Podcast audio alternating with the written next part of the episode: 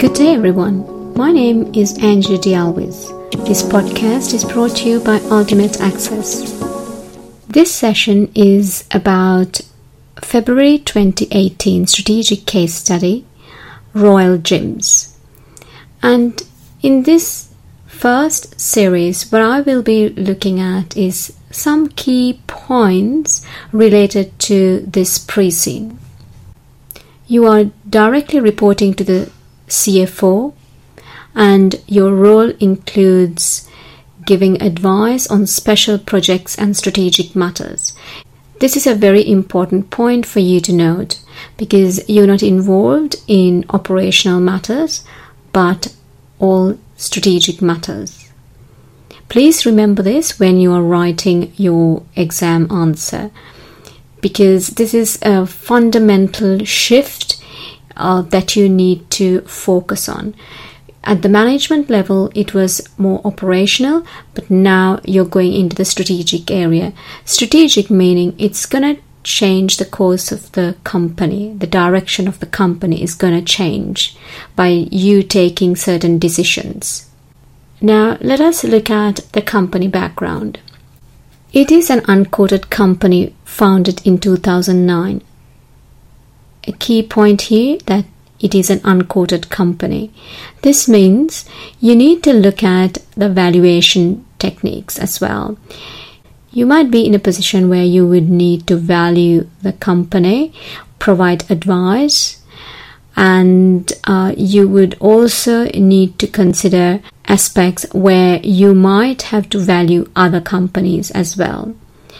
As you are aware, at this exam there will be no calculations but providing advice on calculations given. Now let us look at the founders of this company. Frederick and Marco. Both have had good businesses prior to 2009 and they have been doing different types of businesses. This means they're quite creative in this entrepreneurial space. Frederick has been running international property development business while Marco has been running a profitable retail sportswear operation. These bring great synergies towards the business that we are in. Now, the Royal Gym started in 2009. It started because Marco um, identified an opportunity in the market.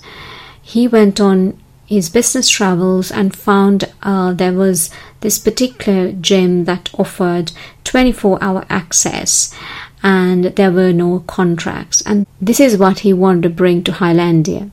Now Highlandia is a well developed economy. The Royal Gyms was born in 2009 and the main aim of this particular gym is it's highly accessible. It is open at all hours and there is no contractual membership. And it operated as a budget gym. Right, no frills. Another important aspect to consider. They called the the people who joined the gym members, even though there was no contractual obligation. Now, when I look at from 2009 to 2017, the number of gyms that they've opened, it's quite a number. It's from two gyms that they opened in 2009, and by 2017, they've had 125 gyms. And the average members per gym is 3514 so if you multiply 3514 by 125 you see the number of people that uh, this this royal gym has access to. It is a big community. With this community there's a lot of um, it's it's an asset, I would say, and there is a lot of uh, potential that Royal Gym can leverage by having this community. Now let us look at the company structure. They had issued 100,000 shares and both brothers own 50 50. And it goes on to say that uh, they had not taken any dividends in 2000, since 2009. However, uh, in 2012, they obtained investment from a Highlandia based funder, GEM Venture Capital.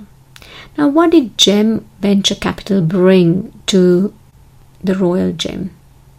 GEM invested 8 million, of which 2 million was a loan note and 6 million was for 67,000 shares in the business, which gave approximately 40% of the shares. So now there are 167,000 shares in issue. GEM also brought something else to this venture. They were able to negotiate a 45 million credit facility with a bank. So now Royal Gym has access to 53 million of Highlandia dollars. And again, a very important point here is what would be what would they be doing with this money? Now they've got the capital, they need to look at potential projects that they can go into. And you will be a key advisor providing direction to the company. You need to look at the weighted average cost of capital. You will need to look at um, the project, the risk of the project, and the return, of course, any tax implications if there is any, and what about the stakeholders? Their interest in this as well.